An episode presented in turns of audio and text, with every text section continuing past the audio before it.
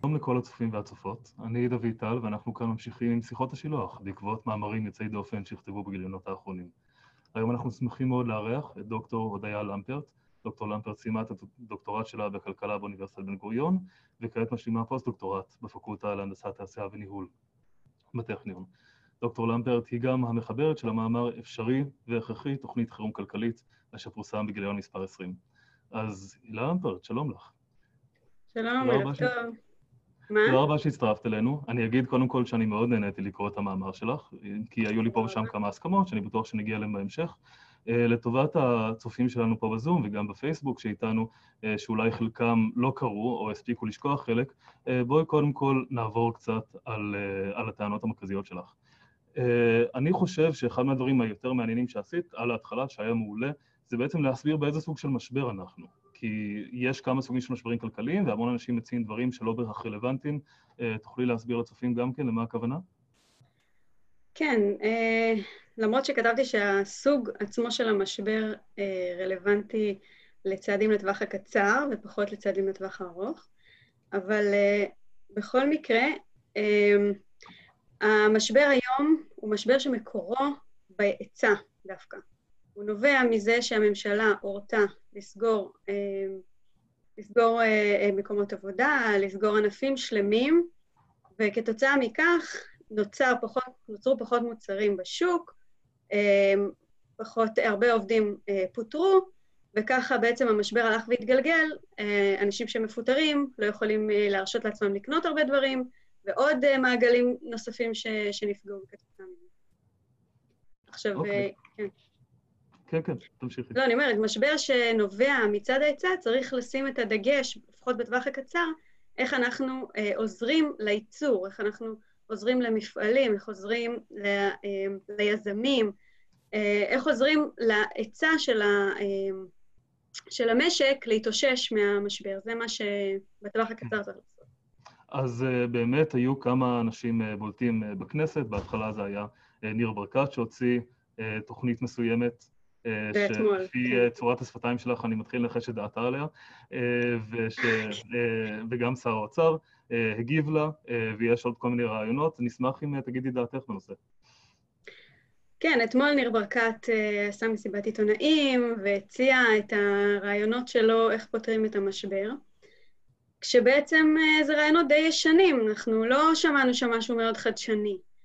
בגדול, הממשלה צריכה לבוא, לשפוך המון המון המון המון כסף, גם למובטלים, גם לעסקים. אמ, והטענה המרכזית שלו, ששוב, זו טענה שאנחנו שומעים אותה הרבה מהרבה פוליטיקאים, אה, גם ישראל כץ שמעתי, אבל בכלל, שומעים אותה הרבה בתקשורת, שכשהממשלה שופכת כסף, זה יוצר מקומות תעסוקה, אה, היא, ש... היא עוזרת אה, למעסיקים לשמור על העובדים, כשיש מקומות תעסוקה אז יש יותר אנשים שמשלמים מיסים, ובעצם חלק מהכסף הזה חוזר חזרה לממשלה, ויותר מזה, כשיש יותר מקומות תעסוקה, אז אנשים קונים יותר, הביקושים במשק עולים, יש להם יותר כסף, הם קונים יותר. כשהם קונים יותר, אז, מרוויח, אז אותן אה, חנויות מרוויחות יותר, מסוגלות להעסיק יותר עובדים, וככה בעצם אה, מתאוששת הכלכלה. זו טענה אה, נפוצה מאוד, אה, מי שהגה אותה הוא אה, קיינס, לפני הרבה שנים, ושומעים, ולומדים את, את המודל הזה גם בקורסים בכלכלה. אם יש פה סטודנטים שלי לשעבר, אה, אה, הם יכולים להעיד על זה שגם אני לימדתי את המודל הזה. Mm-hmm. אבל אה, המודל הזה מאוד בעייתי. קודם כל, הוא יוצר חובות מאוד גדולים. כשממשלה שופכת המון כסף בלי הכרה, היא יוצרת חוב ענק, גירעון ענק. צריך להבין יש המון בעיות עם גירעון, כן?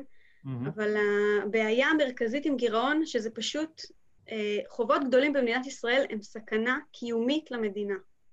ואני לא מגזימה. יש לנו סכנה קיומית כשיש חוב גדול, כי המשק כבר לא יכול להיות עמיד לטלטלות, ופה בישראל אנחנו חייבים שהמשק שלנו יהיה אה, עמיד לטלטלות חד פעמיות כאלה, כמו, לא יודעת, אה, מלחמה עם איראן, או בעזה, או כל דבר כזה, זה מיליארדים שצריך עכשיו. ואם יש חובות גדולים למשק, כל עוד לא מחזירים אותם, כל עוד לא חוזרים ליחס חוב תוצר נורמלי, אז המשק לא יכול אה, אה, לגייס פתאום עוד מיליארדים. אוקיי, okay. עכשיו... ו... כן. כן, על פניו, אה, הקיינסיאן המצוי יגיד לך שזה בדיוק מסוג האירועים שבהם, אה, אירועי החירום, שבהם אנחנו צריכים להגדיל את הגירעון, שאותם הזכרת עכשיו, ושבעשר שנים האחרונות, שהיו עשר שנים יחסית טובות, אנחנו צמצמנו את הגירעון, ועכשיו יש לנו את המרחב להשתמש בכסף הזה. כן, אז קודם כל, בעשר שנים האחרונות אה, אור... לא, לא, לא צמצמנו את הגירעון, הורדנו את יחס חוב תוצר, שזה אומר שהגדלנו את החוב בפחות ממה שהתוצר גדל, אוקיי? Mm-hmm. עכשיו, לא עשינו מספיק בתחום הזה. היה לנו שנים טובות, שנים של אבטלה בשפל. יכולנו, אם, אם הפוליטיקאים שלנו היו קצת יותר אחראיים, היינו יכולים להוריד עוד יותר את יחס חוב תוצר, וככה לא להגיע למצב ש, אמ, שהחובות כל כך כל כך גדולים היום, זה mm-hmm. נכון. ונכון, אה, משבר הקורונה הוא משבר שדורש מאיתנו להגדיל את החוב בבת אחת. אין, אין שאלה פה בכלל, גם הממשלה לא תעשה כלום, החוב יגדל בבת אחת. עצם, רק, רק מזה ש, שהפעילות העסקית של המשק ירדה. Mm-hmm. אבל מי ייתן, מי יבטיח לנו שתוך שנתיים-שלוש לא יהיה עוד אה, מקרה כזה שנצטרך גיוס חובות? אנחנו חייבים לשבת ולחשוב איך אנחנו ממלאים את המאגרים האלה כמה שיותר מהר. אוקיי. Okay. אה, uh, אני רואה שכבר מתחילות, אני מתנצל, רק הודעה מנהלתית, אני רואה שכבר מתחילות להצטבר שאלות שזה מעולה. אנחנו, אתם, הצופים, פה מוזמנים לשים את כל השאלות שלכם ברובריקת ה-Q&A, ואנחנו נגיע אליהם בהמשך, אנחנו מבטיחים. אמ, עכשיו, רגע, יש עוד כמה, פשוט חשוב נורא להבין את הנושא הזה, כי שומעים את זה כל הזמן בתקשורת, את המודל קיינס וכמה שממשלה צריכה לשפוך כסף ולהגדיל ביקושים ולהגדיל תוצר. הבעיה, עוד בעיה שיש עם הדבר הזה, כמו שאמרתי, אמ, כשהממשלה שופכת כסף היא יוצרת חוב מאוד גדול. חובות גדולים גורמים, ל, הם, הם בעיה למשק כשלעצמם. זאת אומרת, הם גורמים לחוסר ודאות, הם גורמים לזה שהמשק יותר מסוכן, וכשהוא יותר מסוכן יש פחות השקעות. ואנשים מפחדים להשקיע ולפתוח אה, אה, אה, לפתוח חנויות חדשות, לפתוח עסקים חדשים, כשהמצב הכלכלי כל כך רעוע. Okay. אוקיי. לכן, לכן אה, לשמור על חוב נמוך זה מה שייתן לנו את הביטחון, את הוודאות העסקית שאנחנו כל כך צריכים עכשיו. אוקיי. זהו, חוץ... כן. בסדר, אני חושב שהנקודה לגבי גירעון מובנת, אם כי אני בטוח שהיא תעלה בהמשך השיחה שלנו, כי היא באמת נוגעת קצת בכל הנקודות, אבל בואי, אה, את, את פחות בעד אה, פתיחה של גירעון, או לפחות בעד אה, פתיחה מבוקרת של גירעון. בואי נדבר על הצעדים שלדעתך כן צריך לקחת uh, בטווח הקצר כדי לטפל, ב... בכל זאת אנחנו באמצע משבר כלכלי משמעותי, uh, המוני מובטלים, המוני עסקים שאו שנסגרו או שעומדים בסכנת סגירה. מה הממשלה צריכה להתחיל לעשות במקרה כזה? אתה מדבר על הטווח המיידי, אני מדבר על הטווח המיידי, אנחנו מדברים על וירוס שיכול מאוד שימשיך להיות איתנו בערך שנה וחצי ויגביל את הצורה שבה אנחנו מתנהלים כלכלית. אה, מה הצעדים לשרידות של השנה וחצי האלה בטווח הקצר? כן, אני לא התייחסתי במאמר לטווח הקצר, אה, אז אין לי בעיה להתייחס בכל מקרה.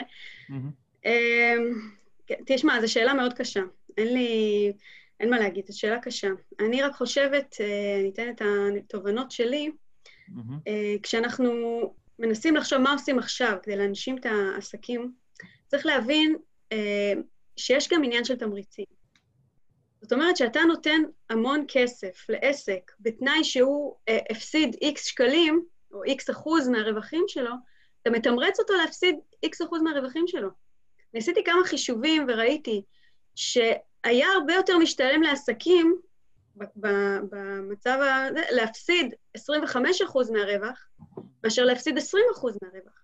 כי מי שהפסיד 25% היה זכאי להמון המון מענקים, ומי שהפסיד 20% לא היה זכאי לכלום. אנחנו יוצרים כאן תמריץ שגורם לעסקים לא להתאמץ להרוויח כמה שיותר.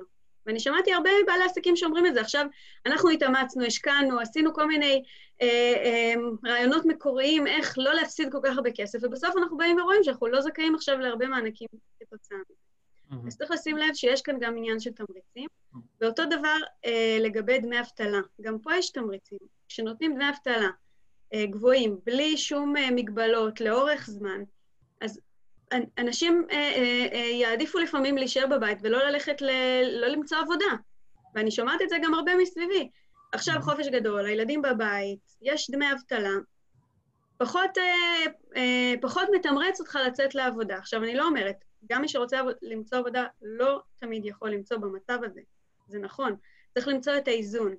אבל לא לשכוח שלכל צעד שעושים, אה, הם, כל צעד שעושים יוצר תמריצים, וצריך לחשוב גם על התמריצים כשמתווים איזושהי מדיניות. אוקיי. Okay. אז, אז באמת אה, פחות אה, היה יחס לסוג הסיוע שכדאי להעניק לעסקים, כי זו סוגיה מעניינת שאולי נדבר בה בהמשך, אבל כן דיברת על, על סוג מאוד מסוים של מס שהיית רוצה לראות גם בטווח הקצר במאמר, ביחס למגזר הציבורי. נכון. תראה, פה אני באמת התבססתי על, על הטיפול במשבר שהיה ב-2002. והלכתי אחורה וראיתי מה עשו אז, כי עשו צעדים אה, ש, שבעצם הביאו את המשק לכמעט אה, 20 שנה של, אה, של צמיחה.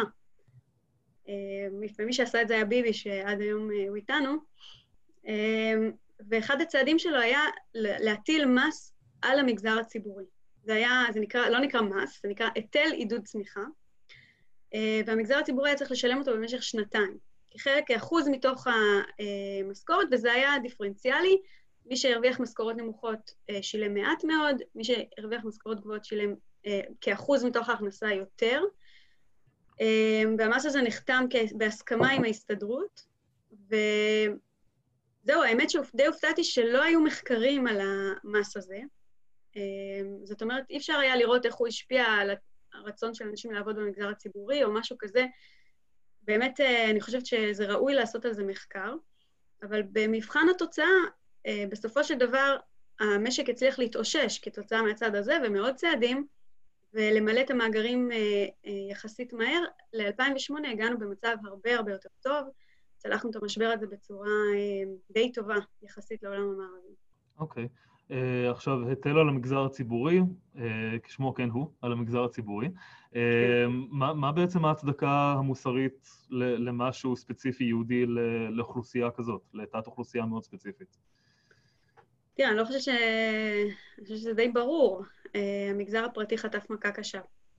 Uh, הרבה אנשים uh, ירדו במשכורות שלהם. אגב, אני ראיתי נתונים שמראים ש-30% מהעובדים בהייטק ספגו ירידה בשכר. Uh, וחוץ מזה, בעוד מגזרים ספגו ירידות בשכר. אנשים פוטרו, uh, עסקים נסגרו. אני חושבת שזה, וצריך גם להבין, המגזר העסקי הוא זה שבסופו של דבר מממן את המגזר הציבורי. אז אה, אם, גם אם ניקח את המס מהמגזר העסקי, זה יפגע במגזר הציבורי, שלא יהיה בסוף כסף אה, אה, לממן אותו. אז אני חושבת שזה הוגן, לגרום גם למגזר הציבורי לשאת בנטל של המשבר הכלכלי.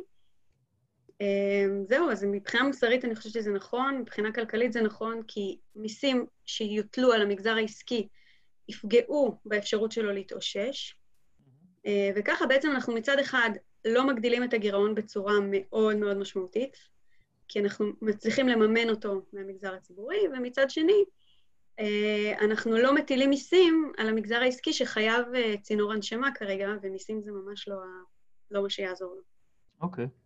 אז זה באמת היה דיבור על, אה, על טווח הזמן הקצר, וחלק מאוד משמעותי, אולי חלק הארי של המאמר שלך, עסק בעצם בהמלצות לטווח הארוך, שקודם כל את טוענת שזה בדיוק הזמן ליישם אותם. אז מה, האם עכשיו יש התכנות פוליטית בעינייך למהלכים יוצאי דופן?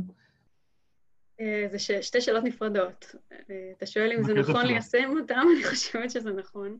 אני חושבת שבראש ובראשונה, כשאתה מתווה תוכנית לטווח ארוך, שאומרת תוך איקס שנים, שלא הרבה, שתוך שלוש, ארבע, חמש שנים אנחנו חוזרים למסלול של הקטנת החוב, הקטנת הגירעון, למסלול של אה, אה, צמיחה מאוזנת, אה, אה, של חוב מאוזן, mm-hmm. אתה בעצם נותן, נותן ודאות, אתה נותן לאנשים תחושה שיש מי שמנהיג את הספינה הזאת. אני חושבת שזה צעד נכון גם פוליטי, כי אנשים יבינו שאלה ששם למעלה הם לא פופוליסטים, הם לא סתם זורקים כסף, בסופו של דבר אנחנו מבינים את זה, שכל כסף שזורקים עלינו, אנחנו צריכים לשלם אותו אחר כך.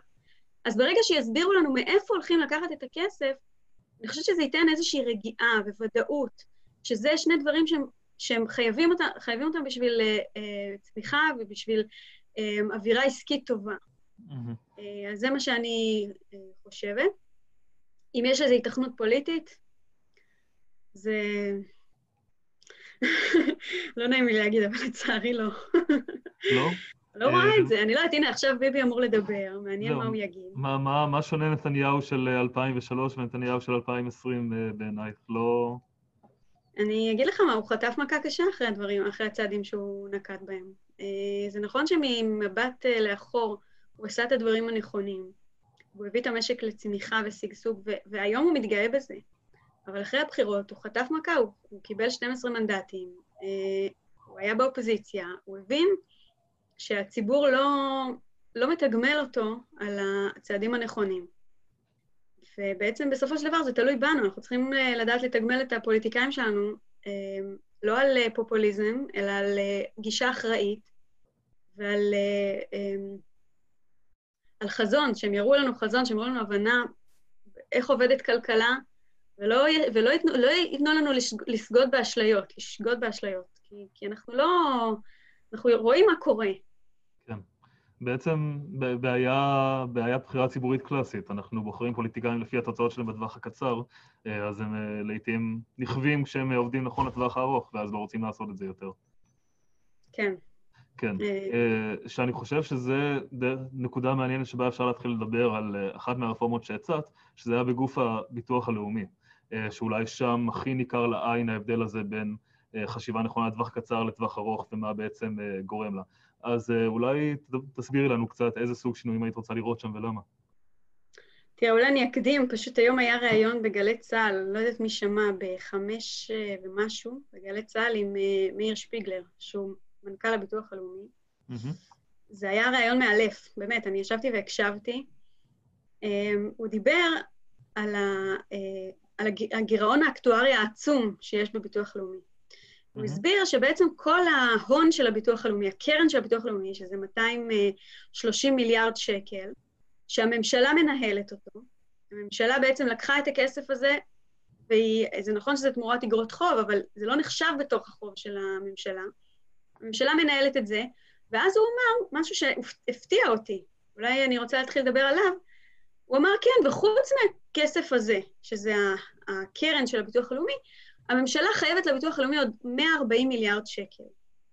ואז קצת הופתעתי, כי חפרתי 40 שנה אחורה בדוחות של ביטוח לאומי ולא ראיתי את המספר הזה. אז שאלו אוקיי. אותו, מה, מה זה המספר הזה? אז הוא אמר, כן, בשנות ה-70, הממשלה הורידה את הפרמיות של ה... אה, הורידה את הפרמיות של המבוטחים בביטוח לאומי, זאת אומרת, היא הנחתה את הביטוח הלאומי לגבות פחות כסף, והבטיחה לביטוח הלאומי שהיא תשפה אותו על הכסף הזה שחסר. ש... ואז אחרי שנתיים בחוק ההסדרים היא ביטלה את ההתחייבות הזאת. מה אנחנו רואים? אז וזה הוא, הוא אה, העריך את זה ב-140 מיליארד שקל. מה בעצם אנחנו רואים פה? זה בדיוק מה שאמרת, בעיית הבחירה הציבורית. באה הממשלה, חוקקה חוק שעכשיו נצטרך לשלם פחות לש... לביטוח הלאומי כל שנה. הבטיחה לביטוח הלאומי שהיא תפצה אותו, לא עשתה את זה. ובעצם אנחנו נמצאים עכשיו 30 אה, אה, שנה אחרי, בגירעון עצום, במצב שבאמת עוד כמה שנים, כשאני ואתה נצא לפנסיה, אין, אין שם כסף, הביטוח הלאומי מתרוקן לגמרי. אה, אז אני בעצם באתי במאמר וניסיתי להבין מה אנחנו עושים, איך אנחנו פותרים את הבעיה הזאת, קודם כל של התמריצים של ממשלה, וחוץ מזה, איך פותרים את הגירעון הזה mm-hmm. של הביטוח הלאומי. אז אה, קודם כל, אני חושבת שביטוח לאומי כשלעצמו כרעיון זה דבר נכון.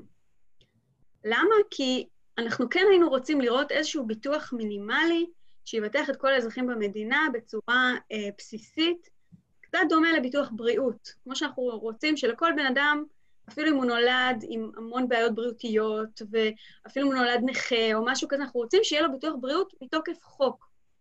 לא בטוח שעדיף שחברה אחת תעשה את הביטוח הלאומי, יכול להיות שכדאי שיהיו כמה חברות, אה, כמו בקופות חולים, שיתחרו ביניהם, אני לא נגעתי בסוגיה הזאת במאמר. אבל כרעיון, זה נכון, שזה, שזה נכון לבטח את כל האזרחים בצורה אה, אה, בסיסית. אבל מה? מה הבעיה? איפה מתחילה הבעיה? הבעיה מתחילה שהביטוח הלאומי, חוץ, מ, חוץ מקצבאות ביטוחיות, ש, שמה זה קצבה ביטוחית? זה אני משלם קצת כסף כל חודש, ואז אם קורית לי קטסטרופה, אני מקבל על זה פיצוי.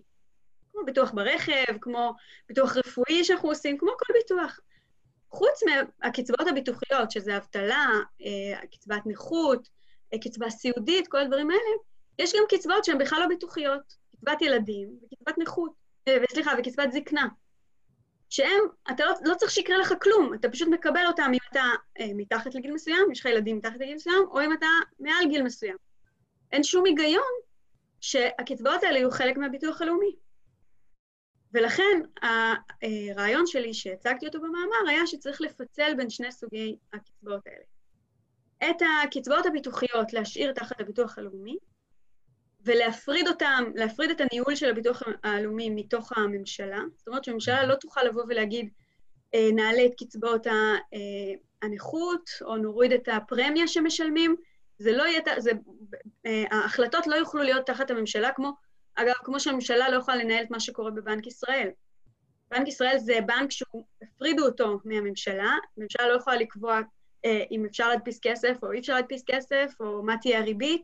זה החלטות שהן נפרדות מהממשלה. אותו דבר, צריך לעשות הפרדה אה, בין הביטוח הלאומי לממשלה, שהביטוח הלאומי יקבל החלטות על קצבאות ויישאר מאוזן מבחינה אקטוארית, כמו כל ביטוח. שהוא ידע שסך הכל ההתחייבויות שלו שוות לסך הכל ההכנסות שלו, ואת הקצבאות ילדים וזקנה, אותם להעביר, ישלמו אותם מהשוטף של הממשלה. ואז, כשמשלמים אותם מהשוטף, אז אתה יכול, אתה חייב לשמור על איזון. כי הממשלה יש לה את אה, חוק כלל ההוצאה ויש כל מיני חוקים, אתה לא יכול להפריז, ואז אתה יכול לראות ממש את הגירעון, לראות אותו בת, בתקציב המדינה ולשלוט בו. אז זו הייתה ההצעה הבסיסית שלי. Mm-hmm. חוץ מזה, אני חושבת אה, שאת הקצבאות עצמן צריך להוריד, אין שום ברירה אחרת. אין לנו אפשרות לממן עכשיו קצבאות זקנה בסך זה היה נראה לי מעל 20 מיליארד שקל בשנה, 29 מיליארד שקלים בשנה, אני חושבת. אה, אני חושבת שאת קצבאות הזקנה צריך לשלם רק לזקנים מתחת לאיזשהו רף, אה, רף רכוש מסוים שיש להם, רק לזקנים עניים, ואת הקצבאות לזקנים עשירים, שזה רוב הקצבאות אגב, אה, לבטל אותם. גם מקצבאות ילדים אני חושבת שצריך להוריד, וזה בלי קשר. זהו, זו הייתה ההמלצה שלי לגבי הביטוח הלאומי. אז, אז כן, המבוגרים, וזה סוד ידוע לכל כלכלן מדיניות ציבורית בארץ, הזקנים הם אוכלוסייה שהיא יותר עשירה מהממוצע, למרות שזה לא תמיד היחס בתקשורת, אבל על פניו אה, ההצעה הזאת של לקצץ בקצבאות זקנה למבוגרים היותר עמידים, היא, היא אולי טובה לשעתה, כשאנחנו בעצם משבר ואנחנו צריכים את העניין התקציבי הזה, וכל מי שיצא לפנסיה אה, כבר קיבל את ההחלטות שלו, אבל האם זה לא פתח גדול לעיוות תמריצים גדול של אנשים שהם לקראת פנסיה? כלומר, אם אנחנו מעניקים קצבה רק לאנשים מתחת לסף עושר מסוים, אה, אז אולי אנשים בגיל 50 פשוט יפסיקו לעבוד קשה או יוציאו את הכסף שלהם בצורה לא אחראית, כי הם יודעים שיתפסו אותם, אבל אם הם יעבדו קשה, אז לכאורה יענישו אותם. תראה, אני האחרונה שאתכחש לבעיות התמריצים שמדיניות ציבורית גורמת. אני מאוד... אה, אני חושבת שזה אלמנט מאוד חשוב, אבל אה, גם היום אה, קשישים עניים מקבלים תוספת, מקבלים איזושהי הבטחת הכנסה. Mm-hmm. אז כל מה שאני מציעה בעצם זה לקחת את אותו מנגנון של הבטחת הכנסה, לתגבר אותו, לשלם יותר, ואת המנגנון של הקצבה האוניברסלית לבטל. עכשיו, כן, בשוליים אתה צודק, זה בטח יגרום לבעיות תמריצים, אבל אני לא יודעת, הפתרון של זה זה לא לשלם קצבאות זקנה בכלל, אני לא חושבת שזה, לא חושבת שזה נכון. אוקיי, okay, אז את אומרת, זה, אה, אני מקבלת את עניין עיוות התמריצים, זה עדיין עולה לנו פחות כסף אה, מאשר התוכנית כרגע, זו הטענה? אה, כן, כן. לא, אני אומרת, גם, גם עכשיו יש עיוות תמריצים, באותה סיבה, כי יש לך אה, הבטחת הכנסה שזקנים עשירים לא מקבלים. זה בעיה שאנחנו מתמודדים איתה גם היום, אבל לפחות אה, לא נשלם כסף לתשובה ולדנקנר אה, כל, מדי חודש בחודשו קצבת זקנה. אוקיי, okay. בסדר. Uh, עכשיו עוד uh, רפורם, עוד תחום נוסף שרצית בו רפורמות די מקיפות זה תחום המיסוי. אני אומר תחום המיסוי באופן כללי, בגלל שבאמת היו שם המון, המון הצעות שונות וחלקן מאוד מאוד מרחיקות לכת. אז בואי נדבר עליהן קצת.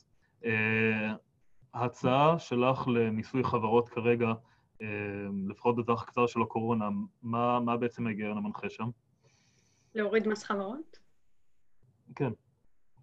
תראה, אני, אני, אני אגב, הורדת מיסים, mm-hmm. אולי, אולי הייתי צריכה להזכיר את זה בהתחלה, ששאלת על הטווח הקצר. דיברתי איתך על הבעיית תמריצים, אה, אני חושבת שאחד הפתרונות לבעיית תמריצים בטווח הקצר, mm-hmm. זה לתת את הסיוע במקום דרך מענקים, לתת אותו דרך אה, הורדה של המיסים. Mm-hmm. אז אה, ראינו שעשו את זה כשנתנו פטור מארנונה, אני חושבת שצריכים להנמיך את הארנונה למגורים, לעסקים בכל מקרה, בלי קשר, אבל אני חושבת שצריך לתת אה, אה, גם, כ, גם, כמנגנון סיוע לעסקים עכשיו, פשוט להוריד את המיסים. כשאתה מוריד mm-hmm. מיסים, אתה בעצם לא פוגע ב, בתמריצים. Mm-hmm. ככל שאתה מייצר יותר, אז ככל שאתה מרוויח יותר, ההטבה בעצם היא יותר משמעותית. וגם אתה לא, אתה לא פוגע ב... אתה לא פוגע בגמישות התעסוקתית במשק.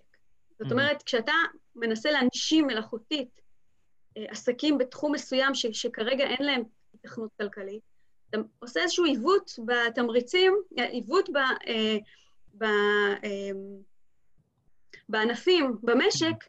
במקום לתת למשק להתאים את עצמו למצב. אוקיי. Okay. אז כשאתה מסייע על ידי הורדת מיסוי, אז אתה לא פוגע אה, בגמישות הזאת, אתה לא פוגע בשוק החופשי שהוא מתאים את עצמו, בזה שאתה בעצם מנסה להנשים ענפים שאין להם התכנות. אז אה, זה באופן כללי, אה, אני חושבת שצריך יותר לחשוב על הורדת מיסים מאשר על מתן מענקים. אגב, הורדת מיסים יכולה לעזור גם טכנית, מבחינה בירוקרטית זה יותר קל. פשוט להוריד מיסים מאשר להתחיל אה, אה, למלא מלא טפסים, דרך הרואי חשבון, לתת מלא דוחות. אני קצת uh, מתעסקת בזה באופן אישי, ואני יודעת שזה מאוד מאוד מורכב לקבל, לא את כל הפעימות, אבל הפעימה השלישית למשל, כדי לקבל אותה הייתי צריך רואה חשבון ש, שלהעסיק אותו. זה חבל, כאילו, במקום לתת פשוט הורדת מיסים, שם אתה לא צריך לעשות שום דבר, שום תהליך בירוקרטי, ואתה בעצם מסייע לעסקים טובים שמרוויחים בדרך כלל אתה אה, נותן להם אה, אה, סיוע. עכשיו, זה הטווח הקצר. בטווח הארוך, אני חושבת שהורדת מס חברות תעזור לתחרותיות במשק, תגרום ליותר עסקים להיפתח, תתרום לתעסוקה, תייצר סביבה עסקית יותר טובה, אקלים יותר נוח לעסקים. אני חושבת שהיא תביא לכאן עוד השקעות מחו"ל, חברות, עכשיו המס חברות אה, הוא אמנם לא מאוד גבוה כמו שהיה פעם, אבל הוא עדיין יותר גבוה ממה שקורה בהרבה ארצות אחרות. אז אני חושבת שלהוריד אותו לרמה שיש בארצות אחרות, אה, יכול לגרום לפריחה של עסקים בישראל. אוקיי. Okay. אה, אני אשמח להמשיך לדבר על עוד רפורמות במיסוי לטווח הארוך שהצעת, אבל לפני זה, בכל זאת, בואי שנייה נדבר על הטווח הקצר. אין ספק שיש, שבאמת יש מניעה מסוימת של עיוותים בתמריצים, ברגע שזה הנחה במיסוי, אבל עדיין במצב הנוכחי שלנו, תחת קורונה, יש המון מגזרים, המון עסקים, שאולי אין להם התכנות בטווח הקצר, אבל יכול להיות שיהיה להם התכנות עוד כמה חודשים או שנה, ו- והאם לא יהיה נזק מסוים מלתת להם ליפול עכשיו ולנסות להקים את הכל מההתחלה, נזק שאולי מצדיק סיוע כבר היום, סיוע אקטיבי יותר? כן, uh, תראה, עסק, uh, עסק זה איזשהו מצבור של אה, הון אנושי, של הון פיזי, של ידע, של לקוחות. יש עניין לשמר, אה, לשמר עסקים. אני לא, אני לא אומרת שלא, הדברים האלה הם מאוד מאוד עדינים. Mm-hmm.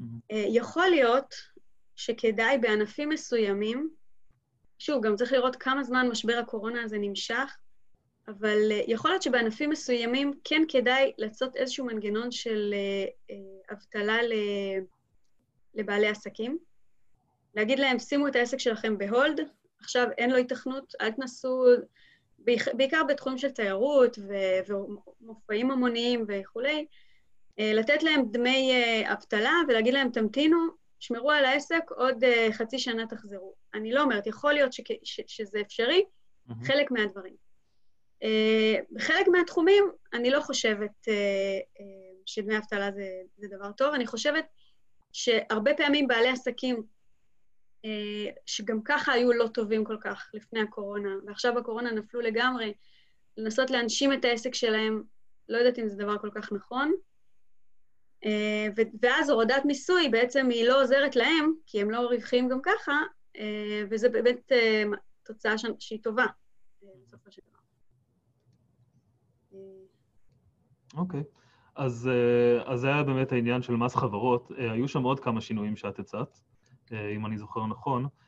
אז, אז בואי בעצם, את יודעת מה, ניקח צעד אחורה, כי מערכת מיסוי היא תמיד, מערכת מיסוי קיימת, היא תמיד שילוב של אילוצים פוליטיים וצורכי שעה שנשארו מאז, ו- ולעיתים אינטרסים צרים שהיום, שהיו רלוונטיים אז והיום אף אחד כבר לא זוכר. מה בעצם צריכים להיות העקרונות הכלליים שלך למערכת מיסוי אידיאלית, אה, בדגש על איך הם שונים מדברים שאנחנו רואים היום במדינת ישראל, לדעתך? כן, העיקרון הראשון הוא כמה שפחות אה, פטורים וכמה שפחות אה, העדפות לכל מיני אה, קבוצות לחץ כאלה ואחרות. Mm-hmm. אה, פטור ממיסוי יוצר אה, אינטראקציה לא טובה בין בעלי עסקים לבין הממשלה. הם מפעילים איזשהו לובי, ואני מדברת על גם חוק עידוד השקעות הון, גם על פטור ממע"מ על ירקות ופירות, על פטור ממע"מ מאילת, על, אה, על, על כל מיני הטבות מס שיש אה, בפריפריה, שאני גם אה, חלק ממנה. הדברים האלה יוצרים קשר לא בריא, וגם הרבה חוסר ודאות. כל פעם תלויים בממשלה, האם בטובה תיתן, האם בטובה לא תיתן, צריך להפעיל לובי, צריך ללכת לבכות להם, צריך... אני יודעת איך זה עובד, זה לא דבר בריא. מס צריך להיות כמה שיותר נמוך וכמה שיותר שטוח. זאת אומרת, כמה שיותר, ש- שכמה שיותר אנשים ישלמו אותו, ושהם ישלמו כמה שפחות כסף. באופן כזה אנחנו מונעים את הקשר הלא בריא בין ההון, שזה בעלי עסקים, לבין השלטון, שמנסים להרוויח לא דרך אה, זה שהם הכי טובים בעסקים, אה, יש להם את המוצר הכי חדשני, אלא הם מנסים להרוויח דרך קשרים לא בריאים שיש להם עם הממשלה, והם משקיעים בזה המון מאמצים בלובי הזה אה, אה, מול הממשלה, כדי שיכללו אותם במס אה, לעידוד השקעות הון, לשלם, מס עידוד השקעות הון, אולי כדאי להסביר קצת מה זה, זה, זה סליחה, חוק לעידוד השקעות הון, זה חוק שנותן פטור ממס, או הנחה מאוד גדולה ממיסים, לחברות גדולות שמבצעות הרבה השקעות בפריפריה, שפתוחות בפריפריה ומבצעות הרבה השקעות ומעסיקות עובדים. Mm-hmm. כשהמטרה היא בעצם להביא לכאן חברות כמו טבע ואינטל, לתת להם המון המון הטבות מס, לגרום להם שיהיה להם כדאי לפתוח בפריפריה, שם הם יעסיקו הרבה עובדים וכו'. עכשיו, אה, אני חושבת שזה דבר לא בריא. אה, א', זה מאוד מאוד יקר. הפטורים ממס שנתנו גם לאינטל וגם לטבע, אה, לאורך שנים, זה באמת מיליארדים די מאוד מאוד משמעותי, אבל גם זה יוצר את הלובי הזה, הלא בריא, בין אה, חברה כמו אינטל לממשלה, לא, לא צריכה להיות בכלל אינטראקציה ביניהם. הם צריכים שהרווח, ה-added value שלהם יהיה מספיק גבוה, ולהרוויח דרך זה, לא להרוויח דרך אה, קשרים לא בריאים בממשלה. כן, אבל אה, האם, האם את רואה בלי אה, חוק עידוד השקעות הון אפשרות באמת לתעסוקה איכותית לעשרות אלפי אנשים שבאמת מועסקים בחלק מהמפעלים שציינת? כלומר, מה האלטרנטיבה שלהם? אה, בהינתן שהחוק הזה לא קיים? תראה, אה, התשובה הזאת מתחלקת לכמה חלקים. א', אם אתה, אתה לא סתם מבטל את חוק לעידוד השקעות הון, אתה עושה את זה ובמקביל מוריד את המס לכל השאר. זאת אומרת, כשאתה מוריד את המס לכל השאר, אז אתה מייצר אה, סביבה שהיא יותר נוחה לעסקים, גם במרכז וגם בפריפריה. זאת אומרת, הדבר הזה יגדיל את כמות העסקים גם בפריפריה, ולא רק אה, אה, במרכז, וכשיש יותר עסקים, יש יותר עובדים, שכר יותר גבוה, אה, המצב בסופו של דבר ישתפר. עכשיו, אתה שואל על תעסוקה איכותית, נכון? זו המילה שחיפשת. אה, תראה, אני סבורה שתעשייה שמשתמשת בהון אנושי מאוד מאוד גבוה, ככל הנראה תהיה לה יותר הצדקה אה, להיות בתל אביב מאשר בפריפריה. וגם זה לא בטוח. מאוד יכול להיות שבפריפריה בכל זאת ישתלם להם, כי אה, השכירות היא יותר נמוכה, הם יוכלו להעסיק עובדים אה, עם הון אנשי אולי יותר נמוך, אבל שכר גם כן יותר נמוך. יכול להיות שיש חברות שכן ישתלם להם לעבור לפריפריה, גם בלי החוק הזה, וגם אם לא, אז יהיו חברות יותר בתל אביב, ו- וניסע, תשמע, פריפריה בישראל זה לא אה, כמו פריפריה בחו"ל. לא יודעת, אני אה, גרה ליד נתיבות, בעוטף עזה, ותוך שעה אני ברכבת ואני בתל אביב. אז זה לא מאוד אה, נורא... לא בשמיים, את אומרת. מי, מי שמחפש עבודה ברמה גבוהה, אה, אז הוא נוסע שעה או שעה וחצי לאזור המרכז, והזמן נסיעה הזה, בזמן נסיעה הזה הוא בעצם קונה אה, חיים אה, יותר רגועים בפריפריה, עם אה, בתים יותר זולים, שכירות יותר זולה, אה, בית גדול יותר. זה מחירים, זה, זה trade-off שכל אחד צריך לעשות את השיקול שלו. כן, אני רק אציין שגם ברכבת אפשר לקרוא שילוח, אז זה לא בהכרח זמן מבוזבז. אה, כן, רמז לכל מי שעדיין לא עשה מנוי. כן. אה, אוקיי, עכשיו דבר, את בעצם חילקת את ההצעות שלך לטווח ארוך, הייתי אומר, שלוש קטגוריות. אנחנו דיברנו על ביטוח לאומי, אנחנו דיברנו על מיסוי, הייתי שמח לדבר על הקטגוריה האחרונה, שהיא שווה שיחה בפני עצמה, אה, אבל בכל זאת זמננו מוגבל, שזה ההצעות שלך לגבי המגזר הציבורי. אה, אז מה, מה לדעתך צריכים להיות הרפורמות ארוכות הטווח שם? תראה, חוץ מהנושא הזה של מס קורונה, שזה משהו שצריך להיות לדעתי בחוק ההסדרים, בתקציב הקרוב כבר, כן. נציין רק שההצעה הזאת עלתה, אה, להבנתי. אה, שר האוצר מציע עכשיו אה, קיצוץ של 45 מיליארד דולר, אה, שקל, סליחה, לשלוש שנים הקרובות. זה עכשיו הוא אמר? ב... אה, אני חושב שמוקדם כן? יותר היום, כן. כן? כן. אוקיי, הלוואי שיעבור. כן. אה, אז, אז זה, זה ממש לטווח המיידי. Mm-hmm. בטווח היותר ארוך, אה, המגזר הציבורי צריך לשנות את, ה, את מבנה ההעסקה שלו. צריך uh, לבטל את המוסד הזה של, לא בטוח שהוא כל כך מוסד של הקביעות. היה על זה מאמר בשילוח אחד לפני, ה-19 אני חושבת, נכון? על הקביעות במגזר הציבורי, שמסתבר שזה לא משהו חוקי, אלא זה איזשהו נוהל שנקבע כתוצאה לא. מפיקוח של ועדי עובדים. אז uh, זה דבר לא טוב.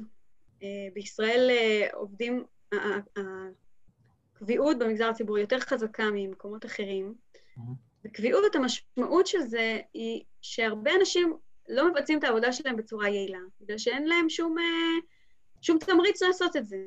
אז אתה צריך להעסיק יותר אנשים בשביל לבצע את אותה עבודה, אה, ואתה צריך לשלם להם יותר. עכשיו, אני הלכתי ובדקתי אה, כמה אחוז מתוך ההוצאה של הממשלה, כמה אחוז הולך על משכורות. יצא שזה כמעט 50 אחוז. עכשיו, זה מספר ענק, יותר גדול מכל המדינות האחרות שבדקתי, ואפשר לראות את הנתונים בנתונים של, אה, אה, נראה לי קרן המטבע הבינלאומי, אני לא זוכרת איפה, אבל כמה אחוז מתוך ההוצאה הולך על מגזר ציבורי. עכשיו, כשאחוז כל כך גבוה הולך על שכר, המשמעות היא שהם עושים את אותה עבודה כמו כל מגזר ציבורי בכל מקום בעולם, אבל זה עולה לנו הרבה הרבה יותר.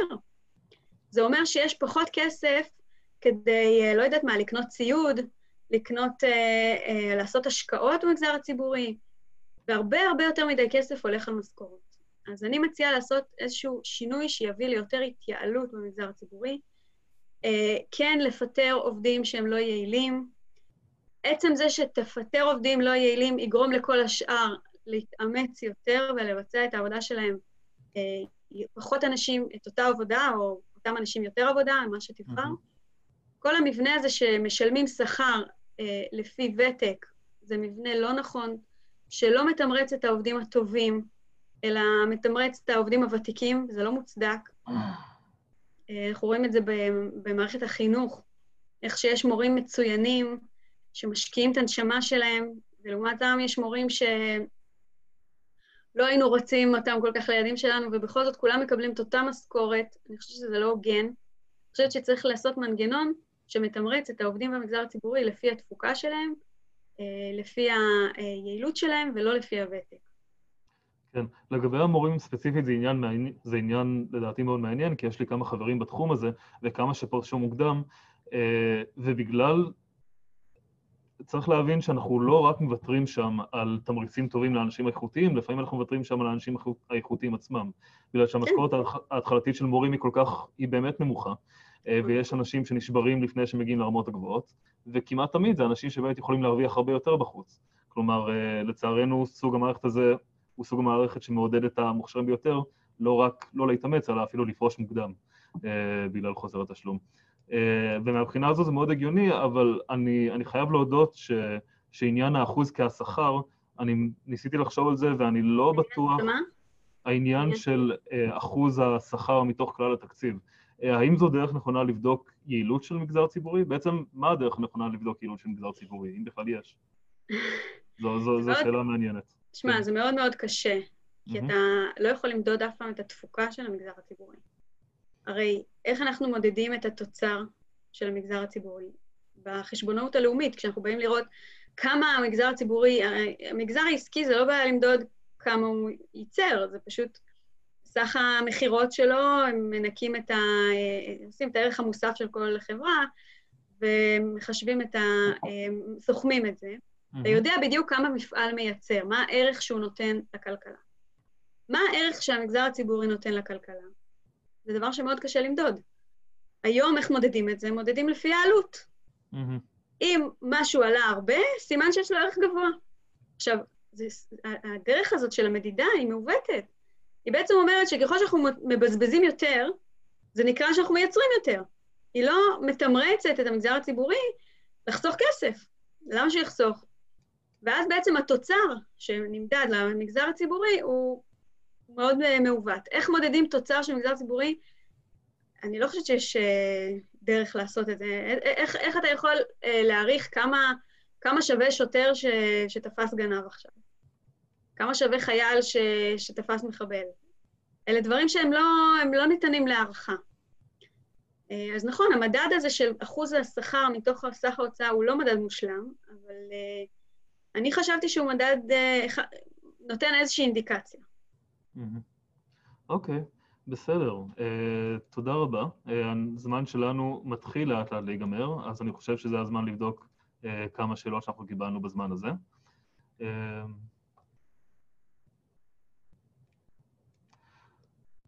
יש לנו שאלה מהפייסבוק, אם מענקים לעסקים הם תמריצים שליליים, איך ניתן לסייע לציבור עצום של עצמאים ועסקים קטנים שמתעסקים ולא יוכלו לקום חזרה אם לא יעשה כלום? Uh, אני חושב שאנחנו קצת uh, דיברנו על זה, שאמרנו שבכל זאת גם להצעה שלך שבעלי עסקים, שיש להם עסקים שהם uh, אולי לא רלוונטיים עכשיו, אבל יש להם חשיבות לכלכלת טווח הארוך, אולי כן אפשר לבנות להם איזשהו מוסד אבטלה זמני? כן. תראה, אני גם חשבתי על עוד רעיון אחר, לא יודעת, פה אני אשמח לתגובות, אה, סתם זה רעיון שעלה לי.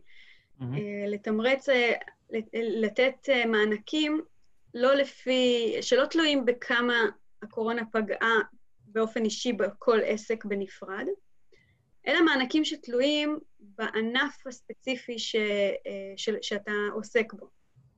שהמדינה תשב, הרי כל עסק מסווג לפי ענפים. זה לא כן. דבר שהוא בעייתי לעשות, העסק עצמו מסווג לפי ענף, והיא תבוא ותיתן איזשהו ניקוד. נגיד אם אתה בענף המזון, אז אתה לא מקבל uh, סיוע. אם אתה בענף ההלבשה, אתה מקבל, uh, אתה מנק, מנקדים את הענף לפי סדר גודל של הפגיעה שהייתה, ענף התיירות זה פגיעה קשה, ענף התרבות גם, uh, ענף חקלאות, תלוי מה, חוץ מזה ייתנו עוד קריטריונים, למשל אם אתה חנות בתוך קניון, אולי נפגעת יותר, אם אתה חנות ברחוב, אולי נפגעת פחות, לעשות איזשהו קריטריונים שנותנים אה, לא לפי כל עסק ספציפי, mm-hmm. אלא לפי איזשהו אה, אה, קריטריונים של הענף שבו אתה עובד. כן. ואז אם יש, אה, אז, אז מחשבים את ההפסד הממוצע של הענף שלך, ואז אם אתה הצלחת להרוויח יותר מה... הצלחת להפסיד פחות, אתה מרוויח מזה. הצלחת, היה לך רעיונות, יזמות, חדשנות, איך להרוויח למרות הכל, אתה הרווחת מעל הממוצע, אז אתה, אתה, נותנים לך את הפרמיה הזאת שהשגת. ואם הרווחת מתחת לממוצע, אז לא יתגמלו אותך על זה. אם אני עם חנות אה, אה, בגדים שקמתי אתר אונליין והצלחתי איכשהו לשרוד, אז אני אקבל את המענק לפי הממוצע של חנויות הבגדים, ולא לפי המאמץ שאני עשיתי. אני חושבת שזה פותר את הבעיה של התמריצים, אה, שמתמריצים עסקים אה, להרוויח פחות. יוצר אולי בעיות אחרות, אני האמת אשמח לשמוע תגובות על הרעיון הזה. אז אנחנו גם כן נשמח, מוזמנים לשים ב-QA פה או בפייסבוק, אלה שאיתנו. לי באמת זה נשמע טוב, על פניו הטוב מכל העולמות. גם סיוע יחסית לפי כמה נפגעת, וגם אי פגיעה בתמריצים של אנשים אינדיבידואליים. כמובן, האנשים שנפגעים הכי הרבה מתוכנית כזאת באופן טבעי הם האנשים שלא באשמתם הגיעו לאפס הכנסות, והממוצע אולי פחות עוזר להם, בתקווה שזה מיעוט יחסית קטן, אבל, אבל קשה לדעת. כן, נכון. כן. צריך, צריך לחשוב על זה. זה, הדברים האלה לא, לא, לא פשוטים. לא, אין תוכנית מושלמת, אבל זה דווקא נשמע לי כמו בסיס התחלתי טוב מאוד. אוקיי, יש לנו פה עוד כמה שאלות. שאלה שנייה, קצבאות זקנה כבר היום הן דיפרנציאליות, כי יש תוספת לזכאי הבטחת הכנסה, וזה לא יוצר תמריץ שלילי לעבוד, כי אנשים שצברו פנסיה לאורך שנים כבר לא יהיו זכאים לקצבת זקנה, אם זאת תותנה באי צבירה מספקת, והיא לא תהווה תמריץ שלילי לצעירים שעוד רחוקים מגיל הפרישה. אמ, בכנות, אני לא בטוח שזה לא יהווה תמריץ שלילי לצעירים, אבל אני אשמח לשמוע את דעתך ותגובתך לשאלה. שוב, אנחנו דיברנו על הנקודה הזאת שקצבאות זקנה דיפרנציאליות יוצרות, וגם אני אמרתי ש, שזה כבר היום ככה. אמ, רגע, אני רואה שמישהו הגיב לי על הרעיון שלי, אני האמת כן. אשמח, אה, תוכל להקריא את זה. אני אקריא את זה, רק תסיימי את התשובה שלך עכשיו, ואנחנו אה, נחזור לשם. אוקיי. אמ, אז זהו, אני אמר, אני, אתה צודק. כאילו, גם היום יש את ההבטחת הכנסה הזאת, אני חושבת שפשוט העלות של קצבאות זקנה אוניברסליות היא בלתי, היא בלתי סבירה, היא בלתי אפשרית, היא כבדה מאוד והיא הולכת לגדול כל שנה. כל שנה אחוז המבוגרים שזכאים אה, אה, לקצבת אה, זקנה הולך ועולה מתוך האוכלוסייה. Mm-hmm. ובעצם הצעירים סוחבים על הגב שלהם יותר ויותר אנשים מבוגרים. זה פשוט, זה, זה אין, זה בלתי אפשרי אה, זה יוצר גירעון אקטוארי מאוד גבוה, זה בעצם די דומה לפנסיות התקציביות במובן הזה, ולא סתם הפסיקו את הפנסיות התקציביות, זה יצר בעיות מאוד מאוד קשות ועול מאוד מאוד קשה על המשק. אגב, לא דיברת איתי על, אה, על, על, על לא הזכרתי את העלאת גיל פרישה לנשים, אני חושבת שזו גם uh, הצעה שכדאי להתעכב עליה. אוקיי, זה באמת נושא שהוא חשוב ומעניין, אבל לפני שנעבור אליו, אני חושב שניתן פה מקום לתשובה שקיבלנו מהפייסבוק, אנשים כן הגיבו לבקשה שלנו. אה, אז יש פה תגובה, אה, מענקים לפי ענפים ייצרו המון בעיות. נניח כן. מי שעובד בצילום, המון צלמים, נניח צלמי אירועים, אין להם שום הכנסה, לעומת אה, צלם חדשות עובד כרגיל. אז מהבחינה הזאת יש צדק. התוכנית הזאת היא אולי פחות מתאימה לענפים שבהם השונות בין אנשים שונים היא יותר גדולה. כן, אבל אני אמרתי שאני התייחסתי לזה. Okay. אמרתי אוקיי. שחוץ מהענפים צריך, צריך לעשות איזשהו גם תת-קטגוריות. אה, כמו שאמרתי, אם יש חנות בקניון או חנות ברחוב, אפילו שמייצרים אותו דבר, צריך להתייחס לזה קצת שונה. אז נכון, צריך לרדת קצת יותר, לרז... לא מאוד רזולוציה מאוד נמוכה, אבל לרזולוציה טיפה יותר נמוכה מאשר איזה ענף אתה, אבל לתת איזשהו ציון שתלוי בעיסוק שלך ולא תלוי בביצועים שלך. Mm-hmm. ולפי זה לתת מענה. אוקיי. Okay. אה, אז מעולה. אה, נחזור לנושא אה, שרק התחלנו להעלות, עניין גיל הפרישה.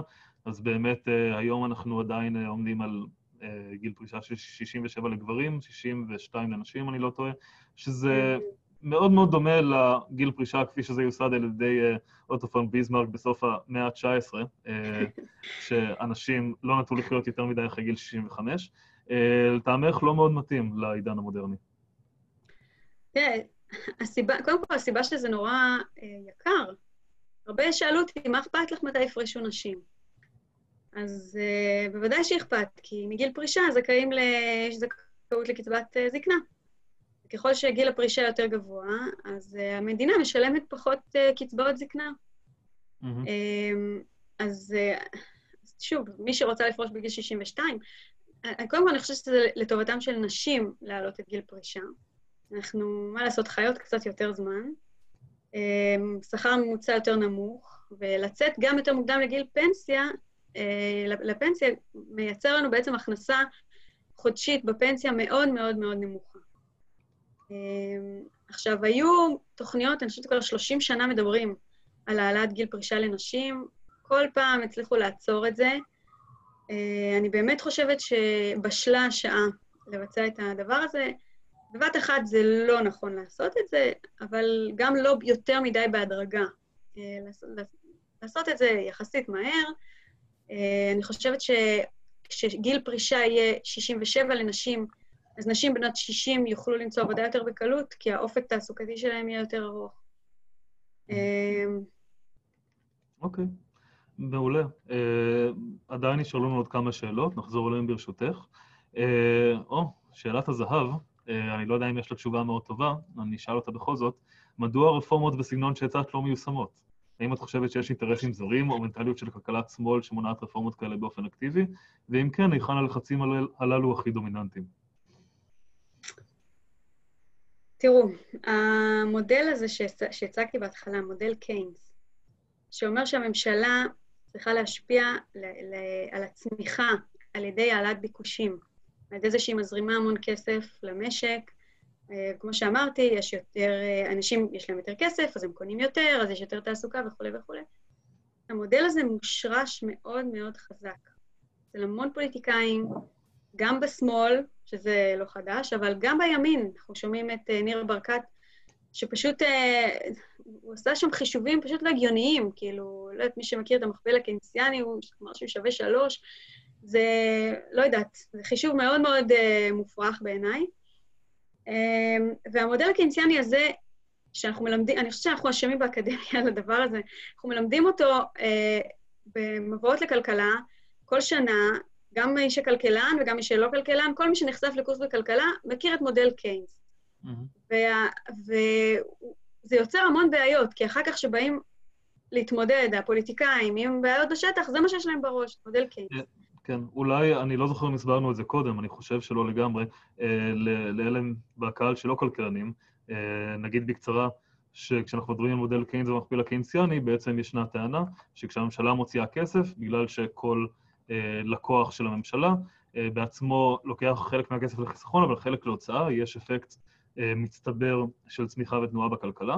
אה, ניר ברקת העריך את זה בשלוש, אה, לעיתים בתרגילים שונים במבוא לכלכלה זה, זה גם יותר גבוה. אה, טוב, נו, זה לפי מה שמסתדר עם עמך. כן, כשמסתכלים במציאות ובמחקרים הכלכליים העדכניים, זה הרבה יותר נמוך, זה בדרך כלל בין 1.1 ל-2 במקרים די קיצוניים. אז יש איזשהו אפקט, אבל הוא הרבה יותר נמוך ממה שהרבה אנשים נוטים לחשוב. כן, אבל תשמע, אני חושבת שאחת הבעיות, לא, אולי לא דיברנו מספיק על הבעיות מודל קיינס, כי שם, שם, שם קבור הכלב. מה, מה גורם לצמיחה? מה גורם לצמיחה? זאת השאלה, כאן הוויכוח נמצא. האם הצמיחה נגרמת מזה שצורכים יותר, מצריכה, או האם הצמיחה נגרמת מייצור? וצריך להבין שיש סתירה בין הדברים, בגלל שכשאתה צורך יותר, המשמעות היא שאתה חוסך פחות.